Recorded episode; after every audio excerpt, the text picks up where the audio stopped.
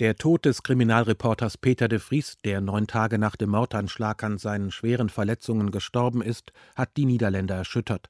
Blass, sichtlich ergriffen, trat Premierminister Mark Rutte vor die Kameras. Ich bin diep, heel diep geraakt door het overlijden van Peter R. de Vries.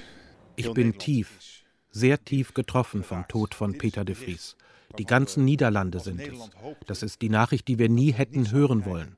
Seit dem Anschlag haben wir alle gehofft und gebetet, dass er das überlebt.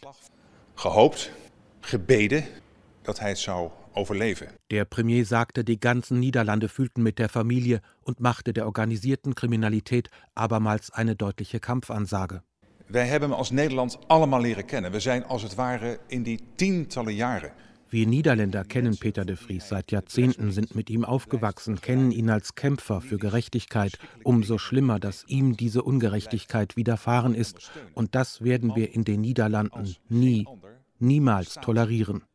En dat mogen we in dit land, in Nederland, nooit, maar dan ook helemaal nooit tolereren. Die Drogenmafia soll hinter dem Attentat auf de Vries stecken.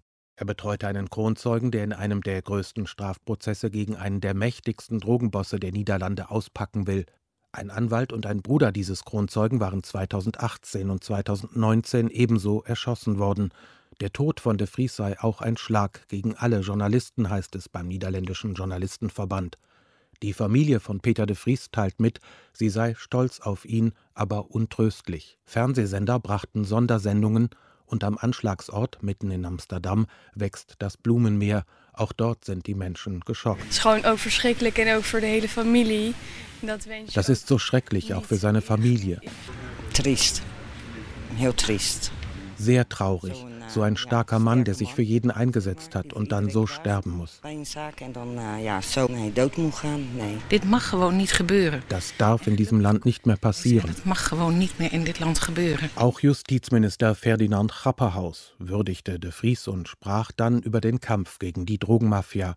Er verglich diese mit einer Hydra und sprach von einem Monster mit vielen Köpfen.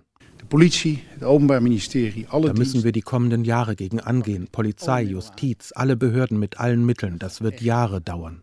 Hauptjahre kosten. Die Drogenmafia ist durch ihr florierendes Geschäft übermächtig geworden. Allein Kokain im Wert von 50 Milliarden Euro wird jährlich umgesetzt. Die Niederlande sind neben Belgien inzwischen zum Haupteinfallstor und Hauptumschlagsplatz für den europäischen Drogenmarkt geworden.